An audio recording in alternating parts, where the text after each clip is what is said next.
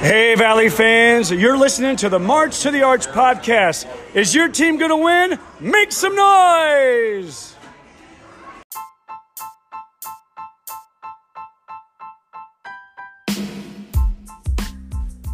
This is the March to the Arch podcast, your place for Missouri Valley Conference news, talk, and takes.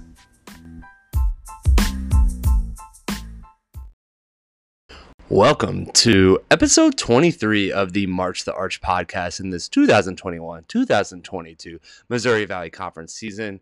We've got an awesome episode today. All things UIC Flames coming to the Missouri Valley Conference. We start off with an a interview with athletic director Michael Lipitz of the UIC, and then we also have a conversation with Luke Yaklich, head coach of the UIC Flames. It, he is on the road. Uh, they had a conference game this weekend, but we had some time to just talk his experience, his history coaching, and the UIC Flames joining the MVC. We also covered games from this past weekend on January 29th and 30th. And then, as always, we have great banter and we look ahead to games upcoming. Before we get to that, how are we doing today, Baker? Doing all right. Just a nice little Sunday night. Had some good Valley hoops on today. Had some playoff uh, NFL action. Uh, the Bengals are going to the Super Bowl as we're recording this right now, and uh, the other game is actually in progress as we speak. Uh, but yeah, things are uh, things are going good, Vance. Uh, it's a good weekend. I got a question for you though, and so one of my friend groups was texting around about this. Have you heard of a game called Wordle? Is it the Twitter thing that looks like a bunch of blocks? I have no idea yes. what it is, but I think you have no idea what it is. No idea. Have you ever looked at it? No, I mean I know what the blocks are. I don't know what they. Do you have mean. your phone in front of you? Do you have your phone in front of you? I do.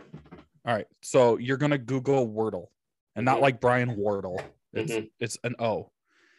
And so basically, it's this thing where you have to like type in letters and like you type in like a word and it'll tell you like is this like you basically it's a five letter word and you type in the first word and says oh you got three letters right so then you got to try to build off that or if it's a yellow letter it's like oh this letter's in there but it's not in the spot okay. um, i think it's completely dumb but i was just curious your thoughts on it and do you consider this a game of luck or do you think there's skill to it but the fact that you haven't played it, it's it's a it's a question you're gonna have a tough time answering. Uh, it's tough right now, but I do know that my last Google search was confirming how Isaiah spells his name. Isaiah Mosley spells his first name. um, I got brutal. I got buried for that the other day. I spelled his name wrong, but hey, you know what? You'll figure it out. All right. So apparently you haven't figured out this game Wordle, and so that'll be your homework for next week. Uh, when we get to the 89th episode of the March to the Arch Arch podcast next week, uh, which we did find that out as well. A listener, I and I, my your name escapes me, so I apologize, but uh, you did tweet that at us the other day, so uh, appreciate that. Vance's homework was done by somebody else. Um, but yeah, things are going good, Vance. He's just been uh, watching a lot of Valley hoops. I know. Hey, I have another question for you. I guess. How's the Xbox search going? I know that you saw that I had the three games at once, and you you, you immediately were kind of like, "Hey, you kicking the tires? Uh, you're moving. Xbox might be in the future. Uh, where are we at on the Xbox purchase? Okay, so um, Baker and listeners, uh, yeah, I think it's uh, well documented here uh, in, in, transition, still waiting for um, a house to become available to move into. Um, and so right now, purchases are on a priority list, right? And so, you know, you keep adding them to them, you know, you work it out with the wifey and just like, hey, you know, where does this fall? You know, like a couch or a refrigerator, higher priorities, right, Baker? Um, Xboxes, lower priority. Um, but even within like the low priority Vance things, um, they're all personal to Vance. Um, Xbox is still pretty low on my own personal list. Um, number one right now is a oh, it's a 1A and 1B right now. I'm in a workout groove right now. So the Bowflex adjustable dumbbells really high on my list right now. Wow. Because I'd say the lists are like between the hundred and the, you know, between one and five hundred bucks. You don't want to okay. Let's just say, let's just say that's the yeah, list. Sure. So, uh, so these are reason, reasonably decent sized purchases. You know, yeah, we'll just throw it in the gift category. Like if, if Vance yep. wants to treat himself, like these are the priorities of like treating myself. But given, you know, it, it's not like Santa comes, like it comes out of your bank account, right? Um, mm-hmm. and so uh Bowflex dumbbells, one A, one B Um, I need a new three wood, um, and specifically a Ping 410 oh, wow. three wood. Um, so that is on the same price point as all of these items. So that's 1A and 1B. Um, and then three is coming in is rounding out the Xbox. So um, that's where we're at. So we're looking at 2022, 2023 Missouri Valley Conference season that Vance will be in the Xbox game. Yeah, potentially if we get there. Yeah. Potentially, potentially. Yeah. Once we get that three um, well, so you in. were talking so you know you were talking about the uh, the dumbbells um, starting to become a better time to purchase those. Uh, for a while, uh, I was even in the market for those, and during like COVID, like last year and stuff. I don't know if anybody else tried to look for this, but if you look for any kind of workout equipment, insanely priced. It was like triple priced everything. Yep. And so yeah, I was uh that's a that's a that's a good purchase. You know what I, I've done to try and get talking about that as well. To try and reprioritize or move the Xbox up a couple, um, I've been reaching out to all those those friend chats or group chats of people that know bought them in the past and who haven't mm-hmm. used them. And I was like, hey, I'm willing to buy these off of you um, obviously at a discount because uh, they're mm-hmm. just collecting dust. Not fruitful yet. So hey, if there's anyone out there who's looking to sell their their Bowflex, um, you know, I have that. I, I, might have that friend in mind for you, Vance. We uh, that we're we're thinking of the same person, and they've already said, ah, I'll, I'll, I'll get back to working out. So um, we, I know who you're talking about. Do you? Okay. I do. I do. Fair enough. Uh, do you want to get into the news then? let's get in the news and let's get in some interviews with uh, representatives from the University of Illinois Chicago, the, the 12th member of the Missouri Valley Conference in 2022 2023 season.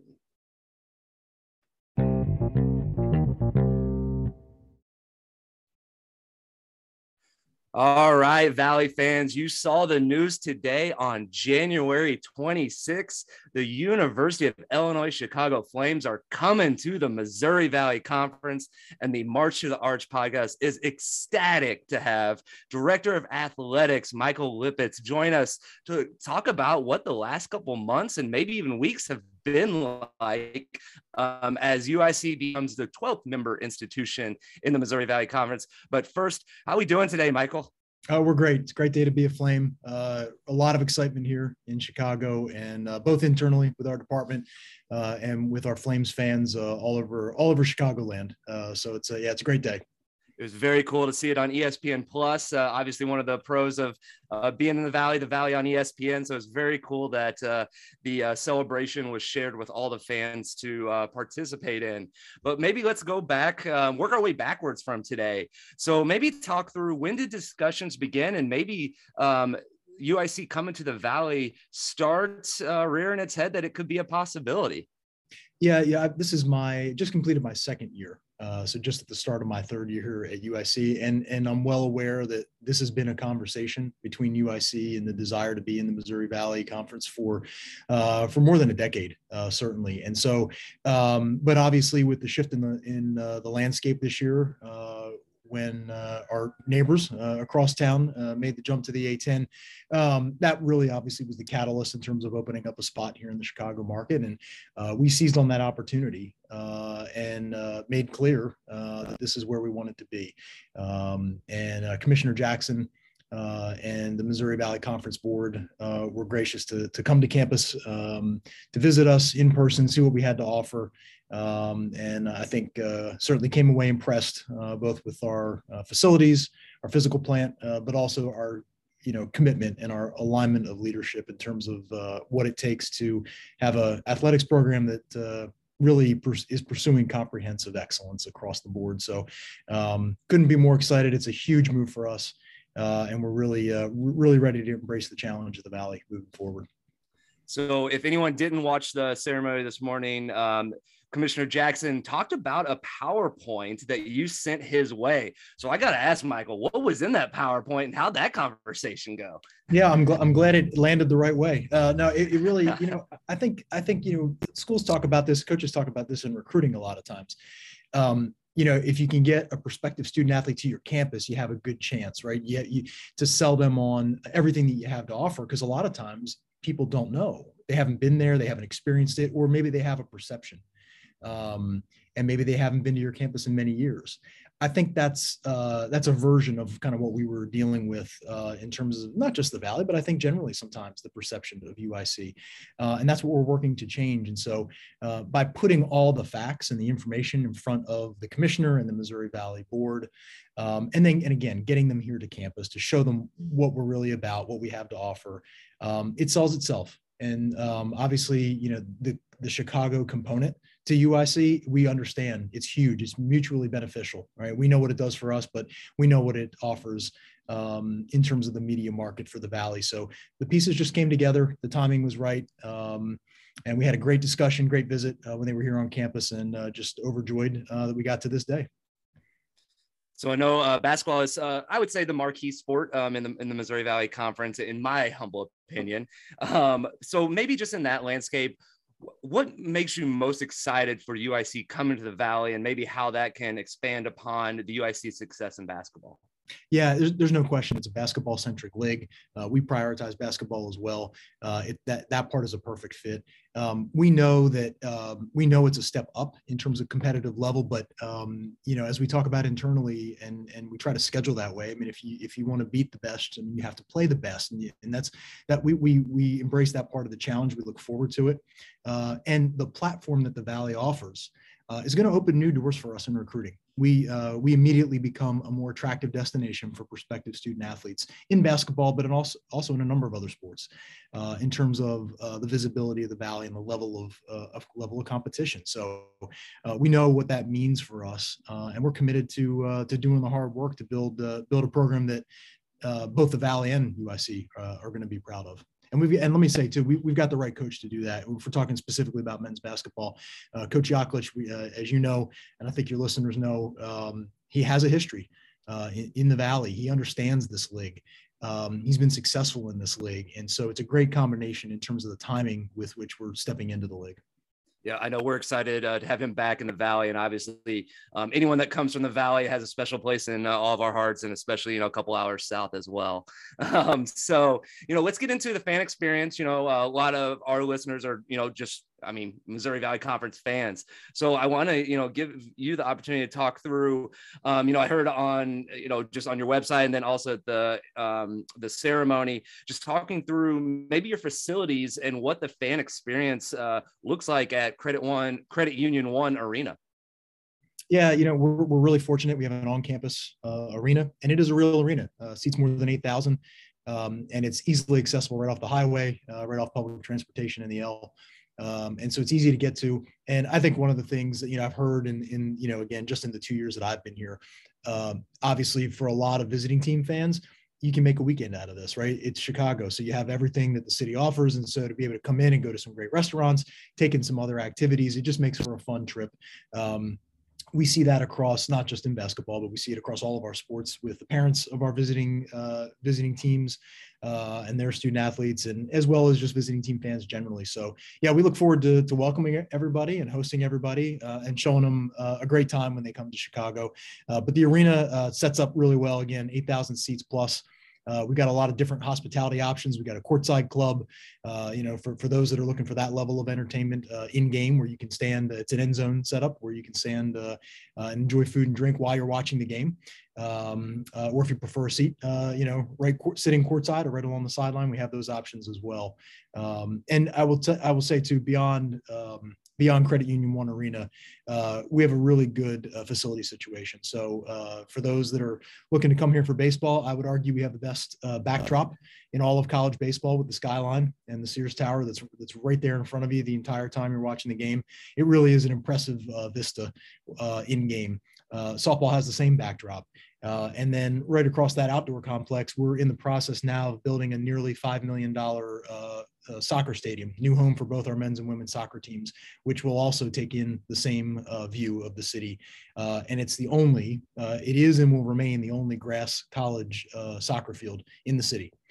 which requires a little more maintenance, but as, as as we know, for anybody who loves the beautiful game, it's to be played on grass. So we're committed to that and uh, we're going to make sure that we have a just a terrific uh, venue and it's it's due to open here in the fall uh, it's going to get delivered to us uh, right around the middle of the summer so we're, we're all going to look forward to that Very cool. Um, I will say you have one of the best basketball courts, I think, in college basketball. I think it's one of the coolest designs, especially uh, just with with the flames and the logo and the Chicago logo. I mean, I think it's one of the the coolest one ones that when the rumors started coming out, we said that we have a a new front runner for best court in the Missouri Valley Conference. Um, and, and also from uh, what I understand, and maybe you can speak to it a little bit from student athlete, a basketball student athlete perspective, updated basketball practice facilities too, right?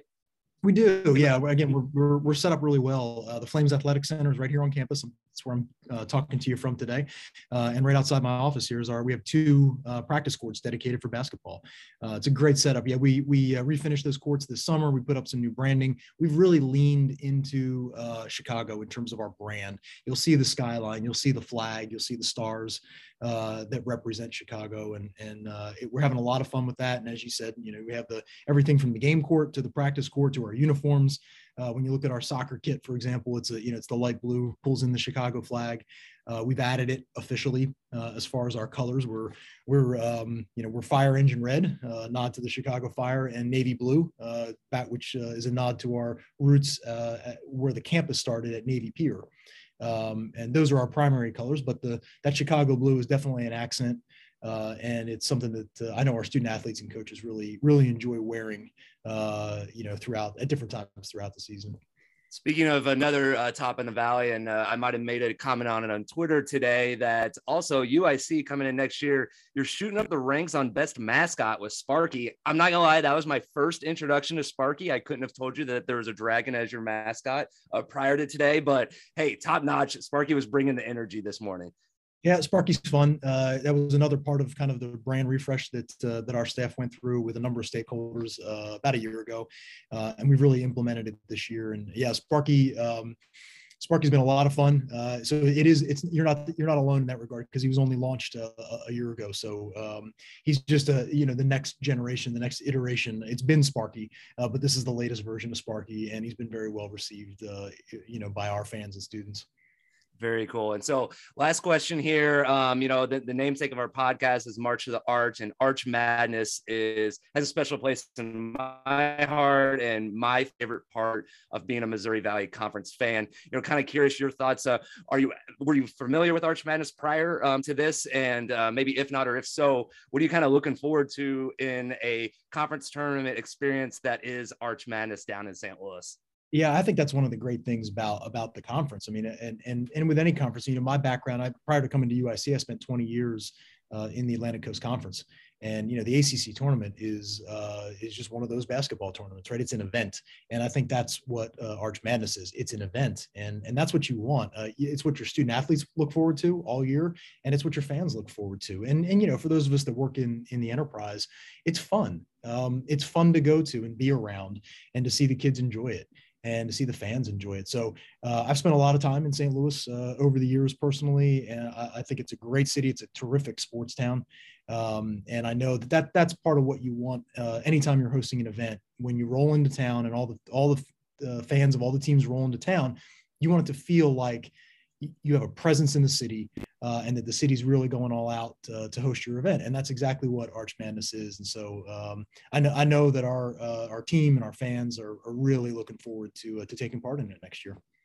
Yep. And I'm just so excited that Chicago market stays within the Missouri Valley Conference and specifically with UIC, you know, coming from a Missouri Valley school in Southern Illinois, you know, there's alumni all over the city um, for various um, Missouri Valley Conference schools, whether Bradley, Illinois State, you know, as mentioned today in the press conference, is such an integral part. And I know personally as a fan, I'm excited to get up to UIC, check out your facilities, see the court in person, see Sparky in person. Um, so we're um, appreciative of you joining us here on the March the Arch podcast.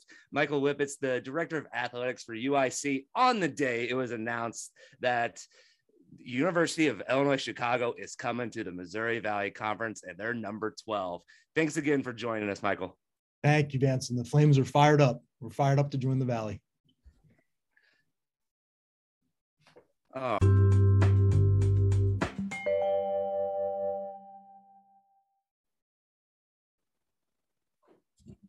All right, Valley fans, we are ecstatic to be joined by head coach of the UIC Flames, Luke Yaklich. He is on the on the road on his way to play Oakland University in a conference till tomorrow on Saturday. How we doing today, Coach?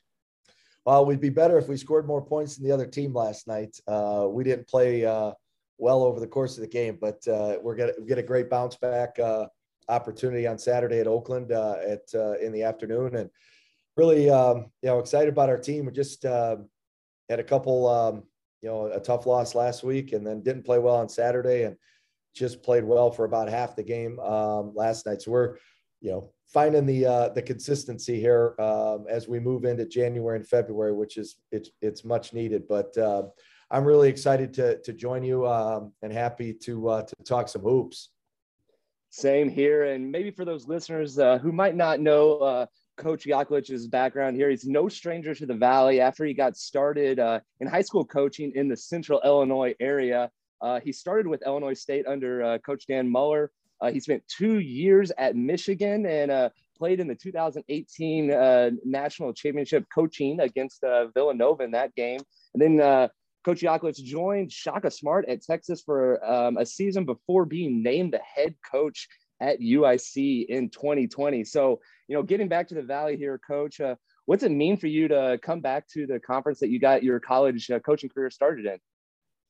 Well, it's uh, there's a there's a chill factor to it, uh, quite honestly, um, to it that uh, for for a lot of different reasons. As a as I was a manager at Illinois State under Kevin Stallings um, for two years, so my experience and my exposure to Division One basketball um, was you know two straight NCAA tournaments uh, where I met Dan Muller and we became friends, and uh, it's then then you spend 15 years as a high school coach in Illinois, and you know the valley is and the schools in the valley are always a part of what's going on um, in the basketball news. And you know you're, you're going to a game you're taking your high school kids to a game you're following it on uh, because dan dan became the coach and, and my alma mater.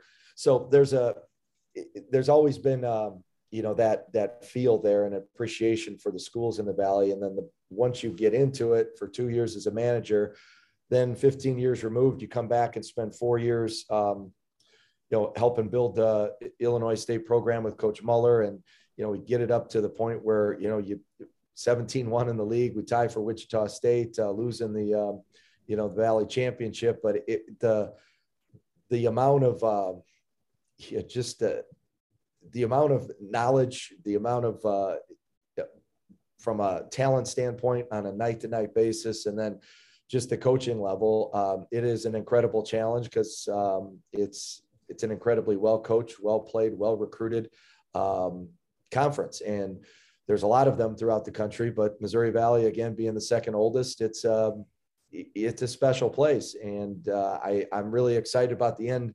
You know, of our season this year, uh, um, obviously finishing strong in the horizon and compete for a championship in March. And then, um, you know, as we we we uh, shift our attention there towards towards next year, you know, those feelings that um, and the experiences that I've had, guys, has been really um, it's been really special, and it's meant a, a huge deal for my uh, development as a both as a high school coach and as a college coach.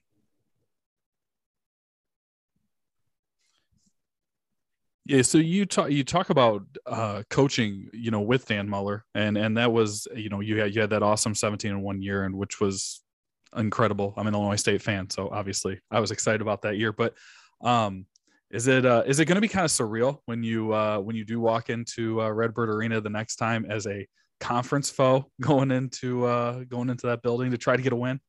Yeah, I think I think it will um, for sure. The uh, I remember uh, it was a I had a kind of a surreal moment as a high school coach. We won um, the sectional championship uh, when I was the head coach at Joliet uh, Township High School, and uh, the reward was to go play uh, O'Fallon and Roosevelt Jones um, at at uh, at Redbird Arena, and I. Yeah, I just got the chills thinking about it. So the uh, walking out that day, knowing that you know so many hours as a manager on that floor, and wiping up sweat and, and rebounding basketballs. Um, and it was it was neat. So I think that same feeling obviously will um, you know, we'll we'll be there again um, when I when I uh, walk through with our team. But uh, once the ball goes up, I know things are going to change real fast, and it's going to be about winning a, a, conference road game. Yeah, that's right. And so, I, correct me if I'm wrong. You pl- you actually were on the staff with Dana Ford as well, correct? For yeah, Dana. Yeah, yeah so Dana, there's there's going to be another interesting battle when you get get out there, uh, no play doubt. Missouri State. Yeah, Dana and I have some really uh, really good stories. I got some I got some stories on him. He's got some stories on me as as as on the staff together. Uh, but that was it was right. That was my uh, exposure to, to college coaching. Um, Dana Ford was there, and um, you know he he ended up getting the Tennessee State job, um, and then um, shortly after a couple years he got the Missouri State job. So yeah, we'll have three three Illinois State grads will be leading three uh, Missouri Valley basketball programs. So I know we've been talking Missouri Valley coaches here. Have has anybody reached out to you since the announcement of uh, the Flames coming to the Valley? Yeah, several uh, several coaches um, ha- have reached out from various staff assistants, uh, but you know Dan, Dan, Dana uh, for sure uh, reached out right away, and um, you know I'm sure as as as we go down and and end this season um, and have actually conference meetings where where we can attend, um, you know those conversations will go even a little bit more in depth. You got? Are you? Do you guys still get together and hoop a little bit? Absolutely not. All right. I didn't know if there was, you know, uh, on court and then also, you know, kind of off the court a little bit as well too. Uh, that, train, that train has left the depot. um, hey, you know, thinking of the conference, and, and I know you're mid-season. It's still obviously uh, looking to have a successful Horizon uh, end of the Horizon League conference season here, That's but you know, kind of looking ahead. You know, um, changing conferences does it impact anything from a recruiting landscape? In your mind? Uh, yeah, I mean, it's um, the from a recruiting standpoint, I mean, the the Midwest, um, you know, schools obviously um, are centered around the valley, so it's uh, it's an easily recognizable um, conference for for recruiting on a national national level, and uh, obviously taking a look at um, you know the types of players um, that are needed to compete at the highest level in the Missouri Valley. Um, that obviously changes things, and just from a you know from a travel standpoint to uh, to who you're uh, competing against on a night to night basis, uh, the geography itself um, allows it changes things for uh, for recruiting as well. So I think yeah, obviously you want to find the the best guys that fit your culture um, and that can help uh, compete for a championship every year. So that part never changes, um, but it's looking at the valley and what what is what's won at um, and and how it's been done. It's been done various ways. Um, so it's it's it's more or less making sure that you stay true to who you are and the type of culture that you want to build, and then making sure then that those players understand the expectation levels coming in. Um, but it's um, recruiting is um, you know obviously the lifeblood, and uh, it, it's going to make make sure that um, that we do everything we can to to to build our program here, and then um, in the in the manner we need to, and then we'll we'll uh, put that into the uh, Missouri Valley uh, footprint as well. I think that's that's big because you know even with some, a team that's leaving the valley, you know you still have three uh, schools within that two hour radius that you know it i think it's a recruiting pro for you know any valley or especially a chicago centric team of hey you know mom and dad you can still come see your kid play on the road at multiple valley schools you know three times a year and not have to leave the chicago area if that's you know part of your recruiting uh, footprint which i assume it is there. Yeah, and even if uh, you know for other schools uh, and cities throughout the the Midwest, I mean, it's going to be uh, very similar. You recruit Indiana, you recruit uh, Missouri, if you recruit the St. Louis area, um, and anywhere in between, all of those um, kids, just as you said, are going to have an opportunity to see three to four um, road games, um, no matter where you're at. Um, so it is uh, that is, is an advantage and, and a great point. Yeah, and a recruiting footprint will now lead you into Iowa a little bit, maybe too. So uh, the one thing I was going to ask you just on the recruiting question, um, you coached at Joliet West.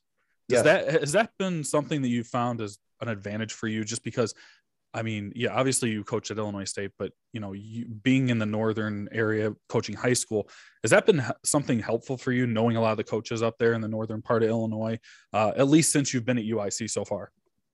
Yeah, I mean, it, the the relationships with the high school coaches are never going to change for me. That's who I am. Um, it's how I, you know, what I wanted to be as in, in, at the early stages of my profession, and um, I still consider myself, you know, a, a, teacher that's coaching basketball, and I really the um, the experience at Joliet, LaSalle, Peru, and Sterling were incredible for me, um, and just from a branching out and, and, forming relationships over the 15 years, running shootouts and and um, going to various summer leagues, and then going to coaching clinics, and then really that that those relationships even got deeper and further solidified when I went to Illinois State. Um, you know, uh, being an assistant there was one of the big responsibilities is to make sure that uh, we had relationships with all the um, all the schools in Illinois, no matter where they are, 1A, 2A, 3A, 4A, all over the state. I wanted to make sure everybody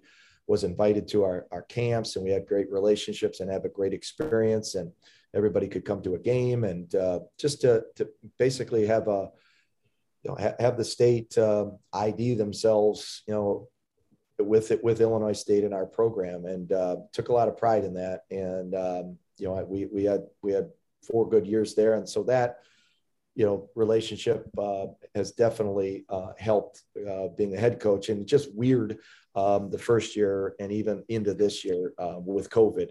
Um, and not being, you know, being able to get a team camp this this year, but not the first year, and so it just that that part was a little bit strange for relationships wise, but um, in terms of seeing people and getting out to to high school games, and I love Illinois high school basketball. It's it's the best. So um, yeah, I, I think the uh, those experiences, high school uh, coach and, and a college coach, were were formative uh, for those relationships, and those that'll never change. Yeah, and there's a ton of talent here in the state of Illinois that you can definitely uh, definitely take a look at for your team. But uh, speaking of the team, uh, I was definitely just curious as the head coach, what's the vibe of the team like? I know you have a lot of guys on the roster, obviously, that are going to be playing in the Valley next year. Um, has it been a pretty pretty good vibe on campus as well as within your own team, as you guys have talked about it? Yeah, our our administration, um, you know, and an entire athletic department uh, have done a great job in you know marketing that and getting that out. We had a great, um, it was great. Jeff Jackson mm-hmm. was awesome. Our chancellor, uh, Michael Amiridis, is is terrific um, with the with the support for this move. Uh, so yes, in and around the you know the the campus and the alumni, there is a there is a buzz and an excitement about that for sure. And then you know within our team, that lasted about 24 hours. You know, it's like okay, we talk about it, but I don't want them. That that's the last thing on our mind. We want to uh, be focused on on the task at hand and doing everything we can to have this team have the best Horizon League finish that we possibly can. That's that's been it. But uh, from a holistic standpoint, yeah, that um, in the inner workings of the athletic uh, program in the university, it's been uh, it's been great, and, and that's all driven by, again, Michael Lipitz, our our athletic director, Frank Cuervo, our um, uh, another member of our, our and all the all the people in our leadership team have been awesome. I'm curious, is that is it a I guess take me inside the locker room. Is it is that a difficult thing for a head coach to um, to keep your team kind of on the ball because obviously in the here and now, Horizon League basketball, you want to win a championship. I know that. Is that is that tough because you know I mean you're talking 20 year old kids that you know obviously kind of looking ahead. So is that a tough balance for you to kind of say, hey, you know we should be excited about this, but you know we have to keep our you know head in the game. We are trying to win a championship here yeah, this year. It, really honestly hasn't been a, a, a, thought with our, our team. Like I haven't had to address that. We just talked about what was going to happen. Hey, there's a press conference. This is going to happen. But then it's just business as usual. So um, and and they don't like they're they're they're tunnel vision. Uh, so they'll they'll worry about that in in May and June um, when it really comes to fruition. You really start thinking about it. Um, you know, in recruiting conversations, obviously it's it's different and it's brought up, but for them, it's uh, just let's go uh, get better and beat beat Oakland. Yeah, the logo on the court and the patch on your jersey might change, but hey, let's win uh, next year. But let's win this year. Hundred percent. All right. Hey, uh, namesake of this podcast is the March to the Arch. And Arch Madness is such a big part of me being a Valley fan and then also uh, just why I can, can continue the passion for the Missouri Valley. I know you've been a part of a lot of Arch Madnesses over the year with the Illinois State Redbirds. Um, kind of what does Arch Madness mean to you? And then, you know, kind of looking ahead, and I, I know we're not trying to do that right now, but kind of what gets you excited about coming back as a head coach at Arch Madness? Well, the the experience, uh, the buzz in the city of St. Louis is incredible. I know my family um, has had. I mean, some as soon as this was announced, I, my family, uh, my mother and father-in-law, my mom and dad, sister, um, and then my kids. It's as well as and most importantly, my wife Amy. They just have they go all in, um, and it's uh, they have some incredible memories and uh, from you know dinners down there together to the pep rallies um, with the Illinois State team to you know being in two championship games, uh, one versus Northern Iowa, the other versus um, Wichita. You know those the, you get to semifinal Saturday. There's some there. It's it's popping, and um, it, there's a there's an energy in that place that's it, that's special. So that that part alone will be um, will be really uh, a unique experience. Um, and I'm really excited about that. And the I know my family is as well. I think they've already booked hotel rooms. I, I think that when the lights go down on semifinal Saturday for the starting lineups, there's just no other there's no other feeling like it uh, for Arch Madness, in my opinion. And no doubt, it's a uh, yeah. You you know what you're playing for that in that moment, and um, it's it, it's a dream uh, for each one of those kids, and that's uh, that's what you want to do as a coach is put them in position uh, to to realize that dream. Um, and we hope to do it again here in Indianapolis, and then do it next year in St. Louis. There you have it, Valley fans. Uh, once again, this has been head coach Luke Yaklich of the UIC Flames. Coach, thank you so much for spending some time with us, and good luck against Oakland uh, tomorrow, Saturday yeah, thank you guys. I really appreciate it. Uh, the opportunity to talk about UIC and our, our men's basketball program. And then obviously uh, with this transition to the Valley, look uh, forward to talking with you guys more and uh, enjoy some of those, uh, the fried chicken down there in Streator.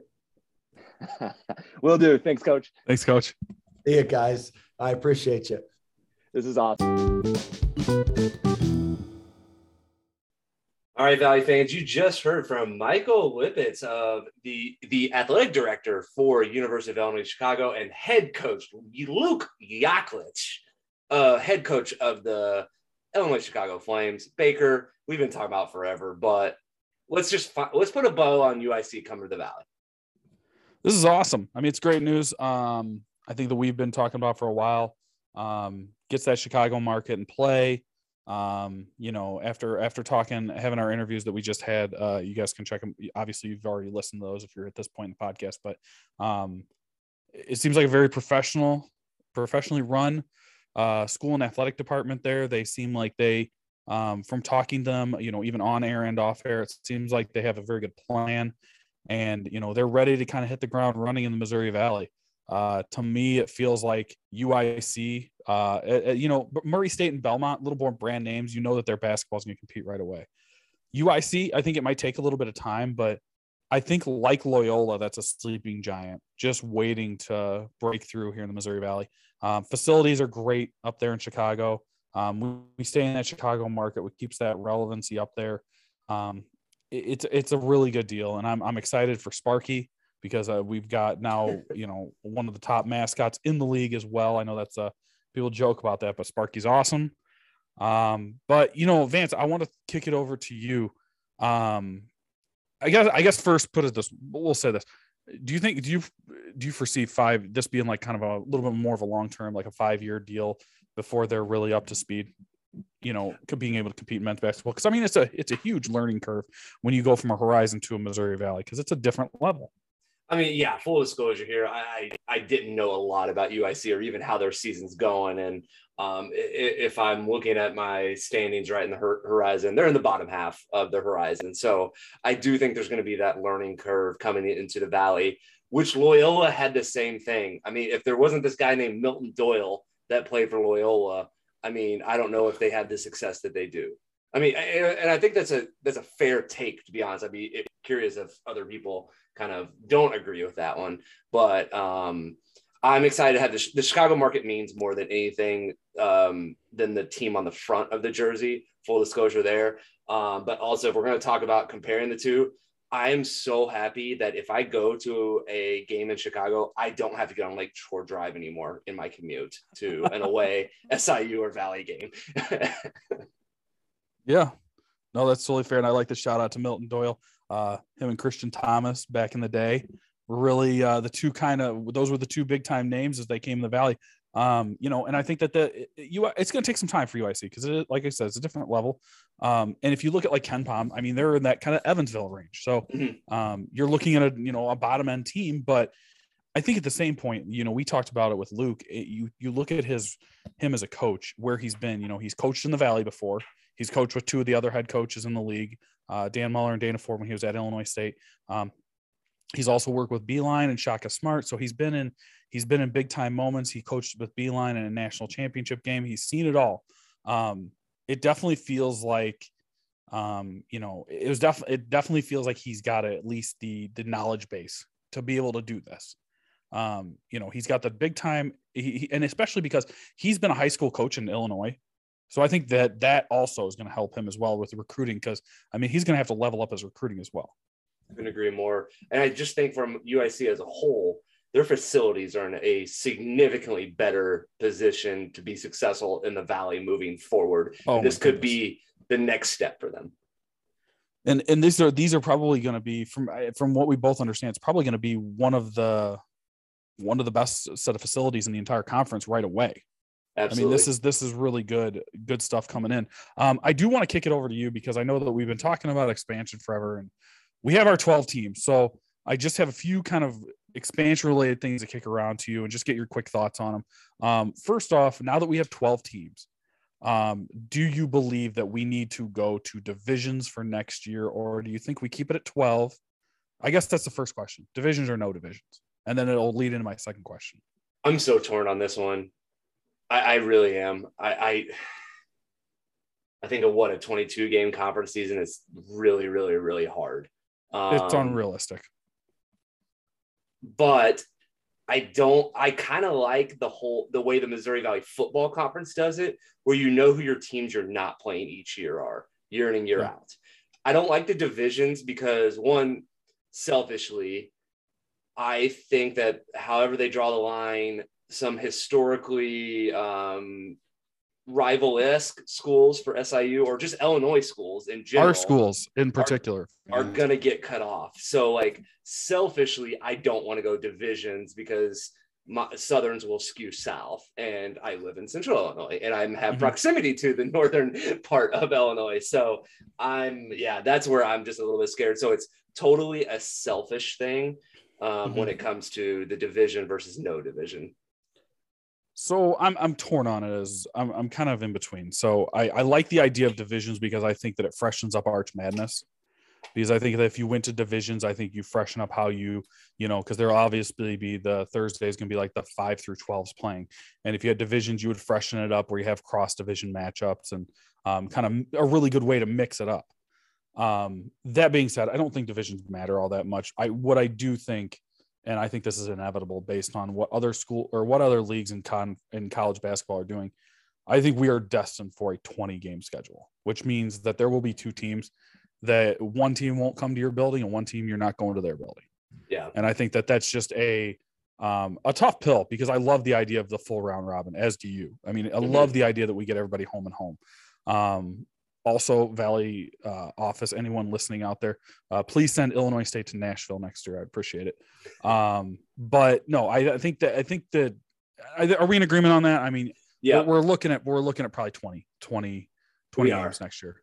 Yeah. Um, and it'll be interesting to see how they schedule it next year too. Do they um, maybe they had that test run on december 1st this year. Do they maybe skew a few games in there early uh, in non-conference just to kind of um, give them more schedule flexibility as the as the winter months go on. I don't. It, is that that's kind of something I was thinking.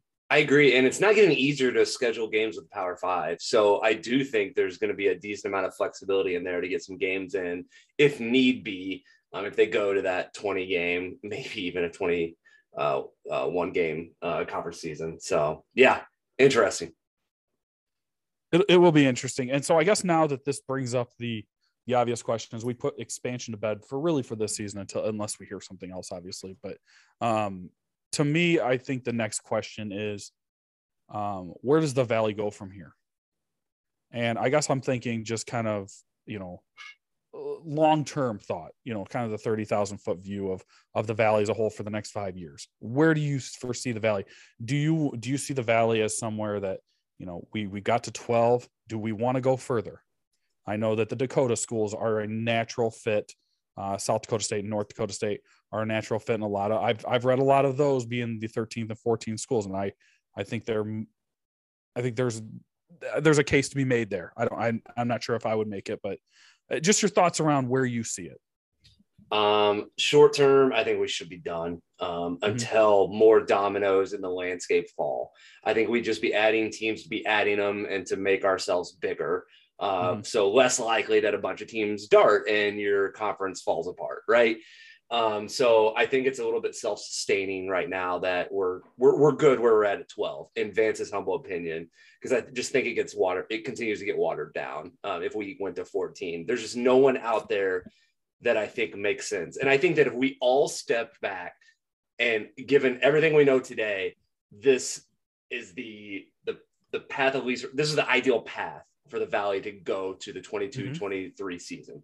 And I just, I can't even get on board with anyone else's thoughts around adding a different teams than the teams we got, given what happened, other than if Wichita State for some reason came back to the Valley, which I didn't thought was 0% happening. So, like, I think of what could have happened, the best path happened. And so I think we should be done. So I think so I don't want to put words in your mouth, but correct me if I'm wrong. If you're if you're going forward for the next five years, and you know things are status quo in the league, everybody's staying, um, unless you're getting a call from like say Wichita State or like a St. Louis, someone that makes just complete sense that you can't say no to, you're done. I'm done. Yep. Okay. Um, I think you're. I think that's actually the right answer. Um, I think that this was the time based on other dominoes falling, like you know the Oklahoma and Texas, which I know is a yep. Power Five move, but I think we needed to do something. Yep. And we the two logical choices, which the two best choices proximity wise, you know, men's basketball, uh, prestige wise, we got them. Um, and I think that that was the I think that was the right call. Um, I do. The only thing that I'm thinking in the back of my mind is, I I hope that our Valley school and I think Jeff Jackson, uh, seeing what he's done so far, I think that we have enough faith in him as a conference leader. But uh, the only thing that scares me is a potential another Valley school potentially leaving.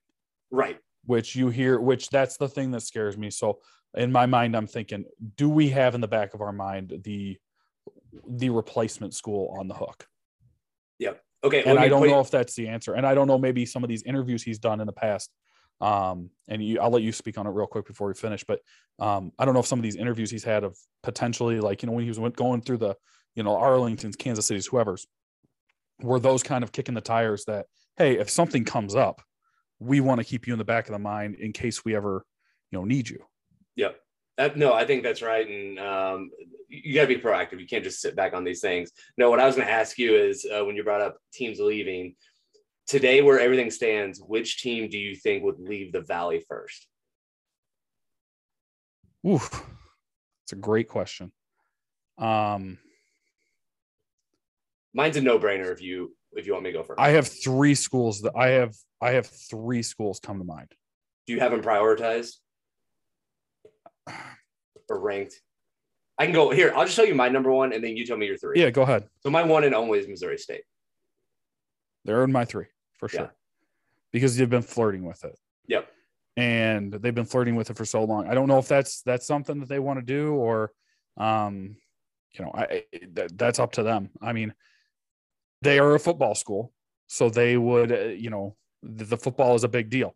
Um, so the three that I had in mind, and one of them I will hate. Um, Drake is the first one. Does Drake go the Loyola path if they build that program up as DeVries continues to roll? Um, do they kick the tires on a Big East? Do they, you know, as they as the market of Des Moines becomes theirs, how big does that make Drake? Yep. I think that that is a potential. Um, and the other one, and this is based on just knowing kind of what's going on here is Illinois State because um, they didn't build that big football stadium for FCS. Um, and I've heard, you know, there's been kicking tires around putting more money into it to get to a capacity limit, which I hate the idea of going to like a MAC or something. But um, I I can't say I haven't been hearing it, and I'm sure you've heard it too in the circles. But it's it's not something that's been quiet. So um, that's something to also keep in the back of my mind. Ultimately, I don't think the Illinois State's going anywhere. Ultimately, I don't think Drake is going anywhere. Missouri State, I don't know. I think Drake's, Missouri State it would be it would be depending on you know if the deal is right. Drake's the most interesting one uh, from just a historical and then also where they could get to. For Drake, in my mind, it's Big East or Valley. Like you only have two options. A10 doesn't do a lot. Right. And when it's unlike Loyola, whereas Drake has the historical. I mean, they're the oldest, them and Bradley are the oldest schools in the Valley. And so, like, I think you've got that component that, that, um, shouldn't get watered down in any types of these right. conversations. So no, to me the Big have... East, the Big East was the thought just because to me it was um, comparing them to Creighton. Yeah, because I think that they, what they can be in Des Moines is what Creighton is in Omaha. Sorry, I know you're couldn't agree more, but it was yeah. just kind of that's where I went with Drake. Couldn't agree more. Uh, but it, it, we should not uh, minimize how awesome it is that UIC joined. We had two great interviews with the AD and, and coach from the Flames teams, and it was really cool just uh, getting to meet them and starting to get into the circles as they joined the Missouri Valley Conference in the 2022 2023 conference season.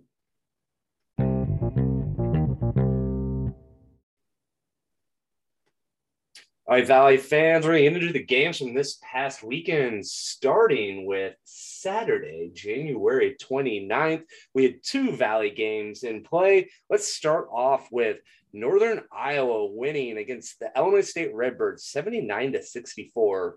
It was a back and forth first half with six ties and five lead changes that resulted in a two point Panther halftime lead. Out of the rock, locker room, it was still back and forth for the first three minutes until the, with 14 minutes left in the second half, UNI went on a run that proved insurmountable, railing off 15 straight points, resulting in a 19 point lead for the Panthers. And that was pretty much it for the game. For Northern Iowa, AJ Green had 24 and Noah Carter had 21. For Illinois State, McChesney had 19 points and eight rebounds, and Reeves had 13. Baker, your team, what's your thoughts here? It stunk. Um, I don't have much to say about this game. Um, I thought the first half was pretty good. They played pretty hard because um, Reeves went out with a third foul in the first half, and I think they were down by two at the break. And I thought to myself, wow, if you'd have told me we'd have three fouls on Reeves and we'd be down th- two at the break, um, especially because the fouls came at the worst possible times. I think he hit like two threes and then got a foul, and it was just like it's crappy luck. Um, ISU was so sloppy in the beginning of that second half; it was insane, and uh, give Northern Iowa credit. They took took control. Um, really impressed. Obviously, we've been talking about Noah Carter on this podcast for uh, it seems like a month now. I think we keep. I don't think we need to keep saying, "Hey, that's our guy. That's our guy," because we knew he was coming. Um, and he's really kind of emerging as you know that one B to AJ Green. Uh, who AJ Green had a great shooting night. Uh, he, he's God, he just gets the foul line too, by the way, so many times, and so I give him a lot of credit on that because I think that takes some skill. Um, I will say Tytan Anderson had a lot of really good minutes for Northern Iowa in this game. Um, really was kind of one of those uh, tough to play players, and he he made things harder. Um, and he made you know, and, and I know the you know the classic Illinois State. You want to complain about calls? I mean, he made he made so many plays that like it was, and you'll this will make sense to you as an official. He made a bunch of plays that led to like 50 50 calls. Yeah. And and those are like a legit thing. Like that, like I think he got one foul call and he drew like three or four, and it was like he was making he was just making kind of things harder on Illinois State. I think he drew one of Reeves's fouls. Um, a really tough game for the Bird. They the offense just looked terrible in the second half, and it was just totally out of sort. It felt like we were going one on one half the time, and uh, Northern Iowa can score in bunches. So, uh, go ahead. Yeah, no, I think you got a I want to get your take on this with Sy Chatman going out. Obviously, so bummed to lose him for the year, but you've got to be excited about McChesney coming in and just having two back to back games and just making up a lot of that production. Yeah, it seems like now that Sy went out or Sy went out, he's actually playing a lot more aggressively, which is great. Um, I really like the idea of McChesney next year. As you know, we talked about it. Um, I don't know if we've talked about it on the podcast or just off air, but um, you know, it put a little bit more muscle on him. And oh, he's going to be a pain for a lot of teams in the valley because he's very skilled. He can step outside. He's very long and he can, um, very good defensive player, can make some good defensive plays. Him and Schmidt, I think, are two really good raw talents in the inside for the Redbirds. Uh, but at the end of the day, this, I mean, there's really not much else to say. Redbirds stunk. Um, Northern Iowa got the win. It's disappointing, but I think I said it on Twitter. I think the best thing to say is to uh, burn the game tape and just move on, focus on Loyola for Wednesday. You know, as many times we say that, uh, it's been a bunch of games that you know maybe we could heat our houses um, in the winter with all that burnt uh, game tape. there you go. All right, moving on to the next game. Missouri State won 72 to 58 over the University of Evansville Purple Aces. It was a low scoring defensive battle in the first half. Missouri State had a nine point first half lead before a late bucket from the Aces, and they went to the locker room up seven um, for the Bears. The Bears took a double digit lead early in the second half. The Aces did not back down and went on a quick run after a dunk from Phillips and threes from Newton and Givance. Isaiah Mosley got the lead back to nine for the Bears after five straight points. The Aces just kept chipping away. And a Blaise Beauchamp three gave Evansville its first lead of the game. Givance layup to close out a 14 0 Aces run and a four point lead with 12 minutes to play. Uh, Gaige Prim then went to work to tie it up. After another three from Newton, the Bears had had enough of the scrappy aces and went on a 13 point run with six minutes to play. The aces couldn't muster another comeback, and the Bears won 72 to 58. For the winning Missouri State Bears, Gaige Prim had 23, Mosley had 14, Clay had a double double, um, 11 points and 13 rebounds. For Evansville, Juwan Newton had 18, and Givance had 17. No, I think Gaige Prim listens to the March the Arch podcast because this is the first time he broke 23 in a while. And then the last podcast we were debating between him and Mast. So uh, Gaige Prim just uh, had his argument right there. Uh, awesome game for him. You know, this was a weird one. Um, did it at any point feel like Evansville was going to complete the? I mean, they compl- they got back in the game, obviously, but did you ever think with about like 10 minutes ago or whatever it was when they tied it? Um, did you think they were going to win? No, I did not. Neither did I. Okay. I, I think this just shows um A, Evansville is a team that's going to keep playing and they're a gutty team, and you give them a lot of credit for that. Todd Lickliter, uh, say what you will about him, he gets them to play and he gets his team to comp- still compete, even on the road in a game that you know uh, is against a team that's much better than you, but you're still competing. So I give him a lot of credit on that. But for me, it, it never felt like no, Missouri State was going to lose this game.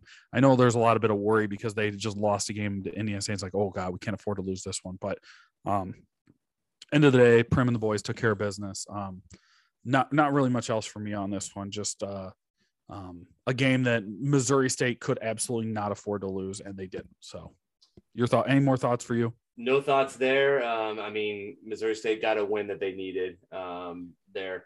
And so let's move on to games from January 30th, Sunday. Let's start off with Bradley, Indiana State. Uh, Bradley, don't look now. They've won four straight, Baker. They won 67 to 52. What a night for Rienk Mast and Leons as they both had double doubles um, in this win. It, in the game that Bradley never trailed uh, when they beat the Sycamores 67 to 52, um, a game in which I mean, it was really, I mean, Rienk Mast again, I think it's this is his fourth straight game with 20 points. Um, I mean, Bradley's rolling Baker. Yeah, this is a scary team. Um, how good's Bradley? I think they're. I mean, really I'll good. throw it to you. How good are they? I think they're good. I mean, it goes they're the opposite now. Hey, you're not supposed to win four straight in the season. I mean, you're really good at winning three in St. Louis. Like that's usually been the joke, right? Yeah. Uh to me, they're as I try to think through the Missouri Valley Conference, I think teams going into Arch Madness. And I think who can win three games in three days? Who has the who has the team that can do it? Um would Bradley be my third choice? I think they're yeah. I mean, it's Loyola, Missouri State, and now probably Bradley. Oh, I, would have Drake ahead of Missouri State without question. Three games in three days, Baker. We saw it yeah, last year. I would have without a doubt. They got way more depth than Missouri State. Drake does? Yeah. Okay. We're gonna have to agree to disagree on that one. Well, depth, I can take that back. Not depth. Not depth. Take that back. Not depth. They have more guys who can get their shot, and they don't need. And they, I think Missouri State. We'll get into that later, but I think Missouri State relies on two guys way more than Drake does. I think Drake can do it with about five different guys. Is what I'm saying. That's right. Sorry, depth is not depth is wrong. You're right, and I'm glad you called me next. That's wrong, but I mean Bradley's they're damn good. Um, it stinks uh, for me because I'm an Illinois State fan, but I'm not gonna I'm gonna call spade a spade. They're one of the hottest teams in the league. Uh, team nobody wants to play. They pretty much have been been able to beat everybody lately. Um, I'm curious to see what happens when they do play uh, when they play Loyola again. That'll be a matchup when they go to Peoria. That's one that I'm going to be very much looking forward to. But overall, I think it's just um, Drake took, or I'm sorry, Bradley took care of business at home. Uh, again, a game that you know you wanted to make sure you won. A team that beat you earlier in the season, you were able to avenge that loss. Uh, I don't have much else to say about this one, Vance. All right, let's move on to the ESPN two game where Loyola went to the Knapp Center and the Drake Bulldogs uh, knocked off uh, Loyola to claim a share of the conference um, uh, first place, winning 77 to 68 back and forth game in the first half, and Drake had a one point first half lead. Um, then you know what? It just felt like all Drake in the second half. Um, they kept just punching Loyola. Um, Loyola, I mean, stuck around, but just I felt like with 10 minutes to go, Drake had the game captured. Um, at least in my mind, uh, Chris Knight had a great uh, game for Loyola. He had 15 points. Uh, Kennedy had 12. Norris had 12. Williamson had 11. For Drake, it was uh, DJ Wilkins with 20. Uh, Tucker DeVries had 13. Sturtz had 13. And then off the bench, uh, Tank Hemphill had 10 in the winning effort. I mean, this was just a good home victory for the Drake Bulldogs, Baker. They're awesome. This is a good team. Um, it was a, I think you actually nailed it and I think we're going to get a lot of flack for this, but whatever. I don't care. Um, I think you're right with the whole 10 minutes to go in the game. Um, when Drake, I think they were up by like four or five, whatever at the time. It kind of felt like they were they were starting to kind of pull away, and they weren't going to lose this game. Um, and you knew, like even later in the game, where you know Loyola was kind of trying to get that run started, but it was like they're playing a really good team. That run's just not going to happen tonight. Yep. Like against a lot of the lesser teams in the valley, like um, I hate to pick on your Salukis, but like Southern Illinois and you know Valpo, um, teams like that, even Bradley at the time because they weren't playing as well as they are now. Um, it, Loyola was able to make that comeback. It feels like Drake can go punch for punch with them, and they are not the kind of team that's going to let you just uh, punch your way back into a game. And they're going to punch back. And it felt like uh, toward the end, every time that Loyola would try to, you know, I think Lucas Williamson had an and one and it followed right back down the floor. Uh, Drake hit a three, and it was just like you they could never just get their sledding going. Um, this was the this was a game they um, they just got beat, mm-hmm. and um, I think that this was the the show of this is what we expected out of Drake. This is what we expected him to be. Uh, Darnell Brodie was phenomenal in this game. Uh, it was actually the first time I think I don't think Chris Knight started. By the way, I think this might have been his first start of the season. Uh, correct me if I'm wrong, Loyola fans. I'm sure you will. It was. He um, started. Um, okay, no, I know he started. I just don't know if that was his first one or not. I, oh, okay. I think it was though. I'm I'm almost positive. But um, Darnell Brodie was awesome. This is his best game for sure. Um, he really didn't do anything on Wednesday night against Illinois State, from what I saw. And it was interesting to see him come out and have a really good impact on this game. Nine points, ten rebounds. Um, he was just in the mix all game long. Just one of his one of his best performances. And you know, I'll throw it to you. You know, if you're getting production out of Brodie, and you have got you have Sturtz, Hemphill, you know, Murphy, Penn. I mean, you can go up and Tucker DeVries. This is up and down the line, and we talked about it against Missouri State. Uh, my point wasn't that they had more depth. My point was that they had way more options that could be the guy to lead you to go to win a game. Like the other night, DJ Wilkins was the guy who led. Yep. You know, they have a lot of guys who can win you games. is it does this does this team not scare you now? I mean, they're tied for first now in the Missouri Valley Conference. I could I couldn't agree more. I mean, it's it's them and Loyola, and then uh, what Missouri State has one more loss than them. Them um, Northern Iowa. Yep. I mean, yeah, it's. It, let's just say this is a big one to make the conference race way more fun, leading right. to the second half of the conference season. the Valley needed this win. Um, all right, so let's put you on the spot here. Who's the favorite to win the Missouri Valley Conference in your mind? Oof. Um, Regular season, I'm talking about, by the way. No, I know, I know what you're saying. Um, let's see here. And you don't have to say these two, by the way, because everybody else is a game out.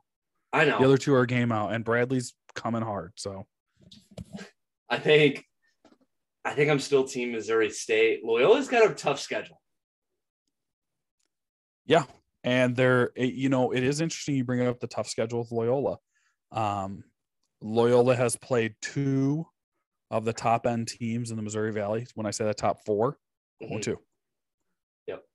0 2. Um, and that's not, that's a big deal. Still got to play Northern Iowa twice. Still got to play Drake again, Missouri State on the road. Um, there's a lot of tough games out there for Loyola. I think that's a great point. Um, man, I think I still am going to say Loyola. And I think that's a, that's a great. I mean, darn, you have to pick Loyola. You know. I know. I know. Right? I know. I know. And I and I know there's going to be the Valley contingent who's ready for them to leave the league, who's just throwing their phones right now. But I, I just think they find a way to get through this. And this yeah. is a this is their you know they've lost two out of last four. Um, I think that this is their gut check where they can they've got to they've got to this i mean this is drew valentine's moment to shine Yep. I mean, this is you got to get your team through this for sure. And I think um, Drew Valentine has got a lot of accolades and a lot of uh, a lot of really good thoughts said about him throughout the beginning of his career here, and with good reason. He's got great pedigree, um, working with Izzo and obviously Porter as well. Um, but I think it is. I think this is that moment where he's got to prove it as well. Yeah, I think he's got to show that you have. You have. Here's the thing: you have the most veteran team in the Missouri Valley Conference, someone who team that's been through the trenches. Granted, you do not have the big guy you had before, but it looks like Chris Knight is really starting to step up, and you have others who can give you minutes in that power for in that power role as well for Loyola. So um, I think that with the veteran leadership on this team, with the Lucas Williamsons, I think that they find a way to win the conference. But um, I, I don't think this is their last loss of the year either. Oh no, it, yeah, not at all. Um, I think it'll be interesting. How on, many wins win the league? That's that's the question that I don't think I can anyone can answer right now. I mean, that that is that's a good one. Um, but I don't know. We'll see. Loyola fourteen and four. Okay, that's fair. I'll put it out there now. Let's get to your boys. All right, a game that Vance's mood needed. Uh, Southern Illinois rounded out their third win in the month of January, beating the Valparaiso Beacons 77 to 55. Um, I'm not going to go too much into just the game flow here, but it was just a game that it was never in doubt for the Salukis in my mind. Uh, they went to the halftime with a 43 to 28 um, lead and really just kind of um, just kept the pressure the first 10 minutes. They, they had their patented, uh, I think it was like five minutes where, you know, struggled to score, but hey, you know, already had a 20, 20 minute lead. Um, for me, though, as a Saluki fan, our bigs were big, um, and specifically Filewich. He had 12 points in this game, something that we have needed when we talked about that offensive threat that's not Lance or Domask. Um, I mean, Lance had 22 points, so let's not, you know, sugarcoat that one. But we needed our bigs to step up. I mean, Muila had 11 too. So you had two of our bigs uh, get 23 points together. That has just been one of the missing pieces for this, these Salukis this year. Um, this is this is going to be a bellwether game, I think, just where the trajectory goes from this one. Um, we swept Valpo on the season. We won at the Arc, and now we beat them at home. Um, let's see where we go. Krikke still had a great game. He had 20 points for the Beacons. Uh, Kobe King had 14, um, and then Taylor had 11. But um, it, it's just it's a win Southern desperately needed.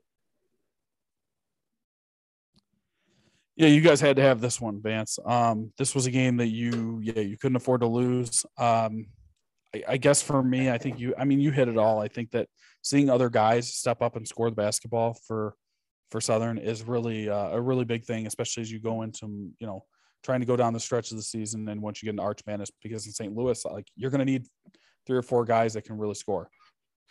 Couldn't agree more. Um, it was also interesting too. I listened to this game um, um, as I was doing some stuff around the house, and they were um, talking to the coaches, and basically they kind of asked like, "Okay, you kind of got gut punched the last two games. Uh, what'd you do the the couple days in between games? You know?" And uh, basically they're like, they commended Coach Mullins on not overworking his team. Like you didn't need to practice for four hours. They had the day off on um, I think it was Friday, and then they had an hour and a half practice on Saturday, and just going to the game, still play loose. I thought that was very interesting because uh, just the color guy for um, Southern is Rodney Watson, former assistant coach, and he said a lot of young coaches screw up, and they when they get down or that you know you lost six to seven, you kind of overwork your team. Um, pretty cool that uh, Coach Mullins knew to just kind of not lay off by any means, but you don't need to overwork things right now. Just get back to what you need to do to win games. And they honestly looked like they were having fun tonight. Just offense was, I mean, I think I was, I'm trying to find the half halftime score, halftime. So uh, it was 43 to 28 at half. That was more than we scored the entire game against Loyola. So, I mean, just offense was there, which was uh, kind of funny um, comment there, Baker. Yeah, yeah. I no, listen, I think it's good. Um, Bryan Mullins absolutely needed this after the two losses you guys just went through with Loyola. Um, and especially a home game against one of the bottom teams you need to win. Um, just want to talk about uh, Valpo for a second here. Um, Thomas Kithier, obviously, we wanted thoughts with him. He didn't play because of his back, and uh, this has been a nagging back injury for him all year. And I mean, you just hate to see that because we've seen we've seen him play this year enough to know that uh, when he is out here, he is incredibly effective. And it just stinks for Valpo fans because you think, you know, how good this team could be, or, you know, maybe they got a few more wins on their belt uh, with him in the lineup. But it just, I just didn't feel the energy today from Valpo. And I know I don't want to pick on him too bad, but um, it felt like they played a really flat game. And I don't know if it was because, you know, Southern Illinois came out and um, came out ready to play, but um, I don't know. You just look at it, even looking at the numbers, it's not a not a ton of contribution out there outside of uh, King Krikke. Yeah, um, I think that's going to be an interesting storyline moving forward. Uh, just do they stay at the bottom or do they make another push to get into that six uh, seed conversation? And this was a this was a gut check for Valpo too. You know, I, I obviously want to talk about Southern all the time, but Valpo's got a decent, you know, three game stretch here. They go Evansville at home, Indiana State at home, and they go to Illinois State. That's they can get back into it. Yeah, and no, you and you brought up a really good point. Is um, it always feels like Valpo, especially since they've been in the league. Um, they've played Thursday games, obviously, but they always seem to have like that second half of the Valley schedule where they make that push to avoid Thursday. Mm-hmm. And so it does feel like that's coming in. And you put it the nail on the head um, a real opportunity for this team because I don't think that I'm saying a stretch. They have one of the more talented rosters out there. Just once they put it together and they're healthy, uh, they can beat almost anyone in this league. I couldn't agree more. Um, it'll be interesting. Yeah, they've got those three teams coming up, but their last three or four games are Loyola, Evansville, Drake, Bradley. So um, it, the next three games, gotta win will, these. Yeah, the gotta next three these. games will dictate um, where their trajectory goes for this year. They got to go two and one. Got to. I think at a minimum. Yep. Yep.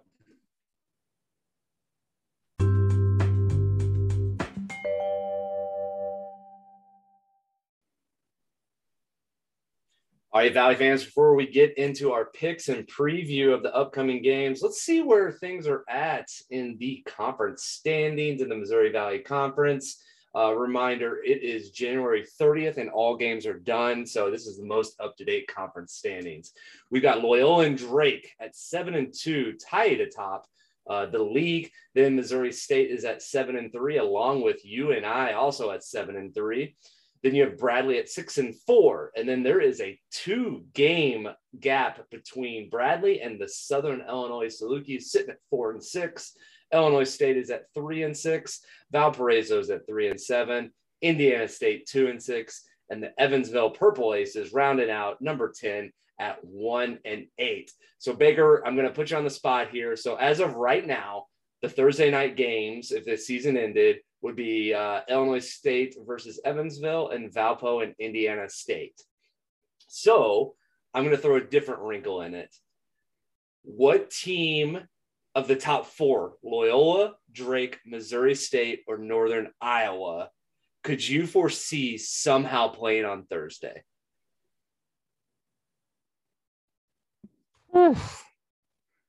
Which one of the top four I could see playing on Thursday? Drop to seventh.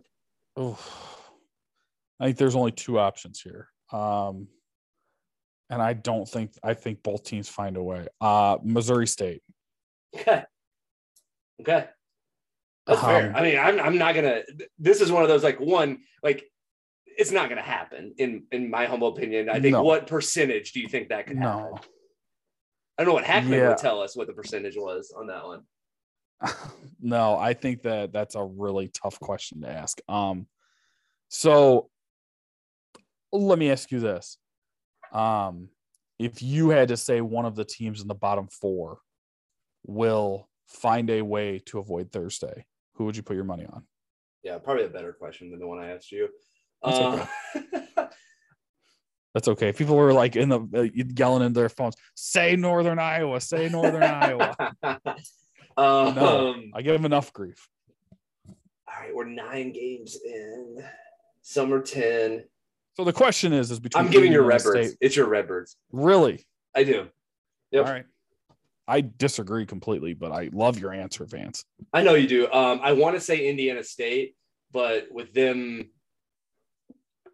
I don't know. They've got. They've only I think the answer is Valpo, Vance.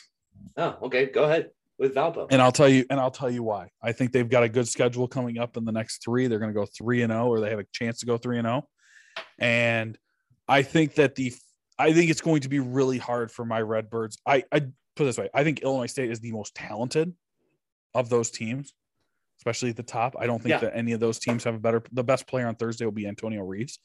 That being said, we don't have Sy Chatman, and I do believe that having inexperience on the front line, um, having Chatman out there was a big deal, and I think it's going to make things a lot harder for them as we get toward the end of the season. It's going to drain on this team a lot.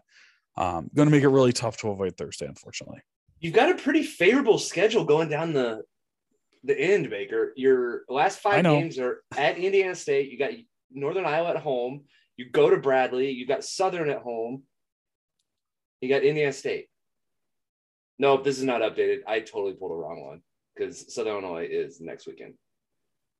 Oh no, sorry, you're at Southern Illinois. Yeah, yeah. you got to go to Southern. You had it right. You had it right. I had it right. I had it right. Yep. You just can't read. That's okay. but um, no, I'm not used uh, to looking at Illinois State websites. I'm sorry. I'm used to reading them from the Southern Illinois perspective. um, I think we tabled this discussion until next week. Um, and next week on the show, let's try to do, or well, I guess not next week, later this week, we'll try to do our predictions of where we think Arch Madness will be at the end of the season. Okay, that's fair, but so. always fun. So let's let's look ahead. Uh, we got some upcoming games. All teams in play on Wednesday, February 2nd. Um, they're staggered a little bit. Um, we've got games tipping at six, we've got games at seven, and we've got a nightcap at eight o'clock. So let's start with Drake at Indiana State, Baker. I think the Drake Bulldogs build off of that win. I mean, nothing I saw today or the last little while doesn't make me think that they're just going to roll into Indiana State to get the win. It, obviously, it's never easy to get one in Terre Haute, but I think the Drake Bulldogs find a way to win this one and move to 16 6. I will agree with you. Battle for Indiana, Evansville at Valpo. Whew, you'd like to think Valpo is going to win this game. I just said they're going three and zero, oh, so I, I can't I can't not pick them now. I'm I'm in there now. So yeah, let's go Valpo. I mean, is this a game that's the most the least exciting game of this Wednesday slate? You know what? It could be the best game of the bunch, though. Because you know, here's the thing. thing. and you know, because because and let's talk about this for a second. You know, Evansville, they're playing an in-state team. You know they're going to play hard. When does Evansville not play hard? Come on. I, I couldn't um, agree more. But I'm also coming off of game that I had to watch my Salukis give up 44 points in a win a loss. Right. So right. I'm like, I can't really say much about stinker games. Yeah. No, give me give me Valpo. Are you on Valpo as well? I'm on Valpo. Yeah. All right. This is the most intriguing game, in my opinion. Bradley at Northern Iowa. Oof. I really don't want to do this. I'm picking Bradley. Okay. I'm picking Bradley. Oh, I don't want to. Northern Iowa's I- two and two in their last four. Bradley's four and zero in their last four games.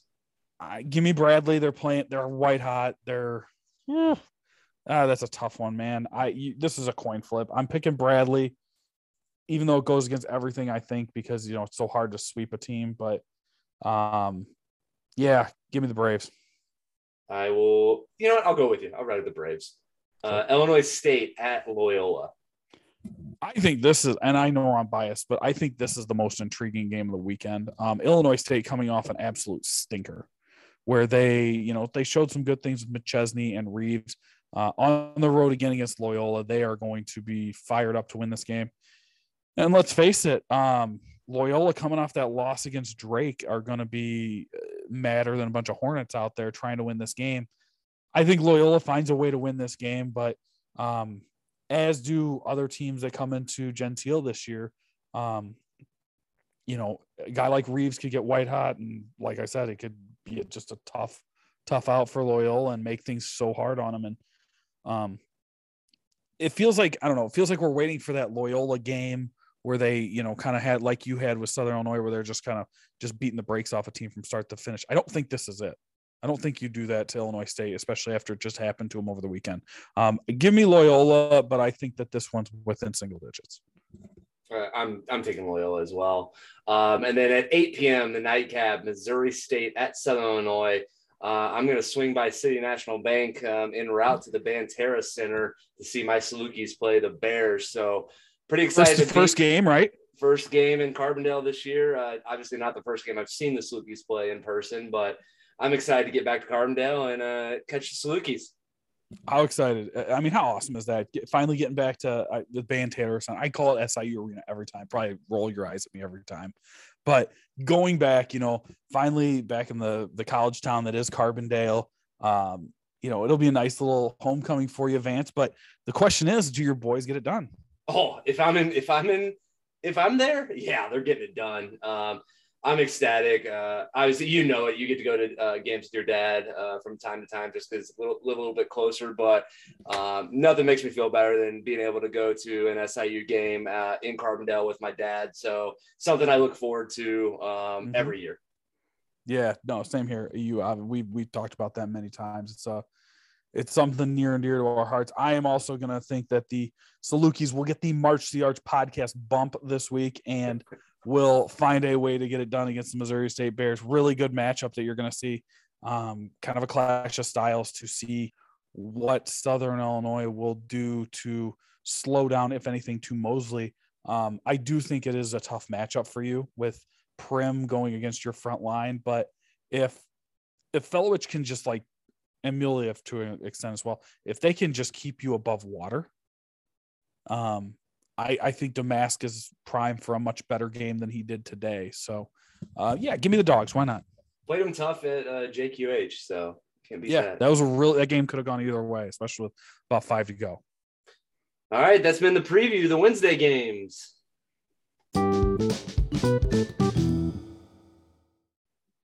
All right, Valley fans, before we close out shop here, uh, threw out a tweet right before we started recording of what's on your mind and what questions should we talk about during banter. So let's just get into some of them, Baker. How's that sound? Sounds good. Let's roll. All right. Uh, first one, I am going to reword or paraphrase some of these, but uh, listener Marvin threw out um, which team will have a, a new head coach first, uh, Valparaiso or Evansville?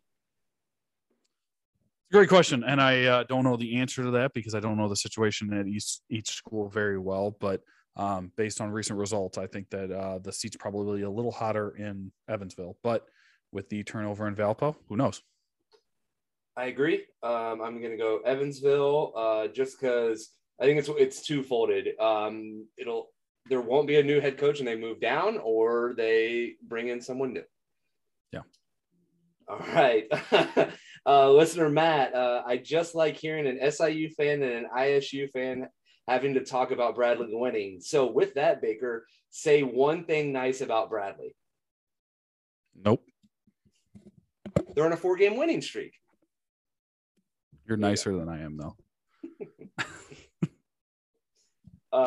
um, Who was uh, that that sent that message in? Matt, Bradley fan. Thanks. Thanks, Matt. All right. Um, let's get to some attendance questions. Um, I think this is probably a macro question for the entire valley, but this one was specific around uh, Ford Center um, in Evansville attendance. How do you uh, get people to go to games in Evansville? That's a great question. I mean, I think the product on the floor, number one, first and foremost, has to be better. Um, and that's not a shot at the guys on the team because I know they play hard. And we, I think this podcast has made it pretty clear we love Evansville. Um, there's there's no shying away from that. Um, but at the end of the day, the product on the floor has got to be better. Um, you've got to be more competitive as a school. Uh, you got a great building. Uh, I think that there's a fan base there that is waiting to get things rolling again. Um, and I think eventually, you know, time heals. Once you guys uh, get the program where you want it to be, once you guys are more competitive, that'd be great. Uh, two things that I wish that you would bring back. Um, I wish that you would bring back the old parquet floor, which I miss a lot for the Evansville Purple Aces because I thought that was a cool differentiation from the rest of the league.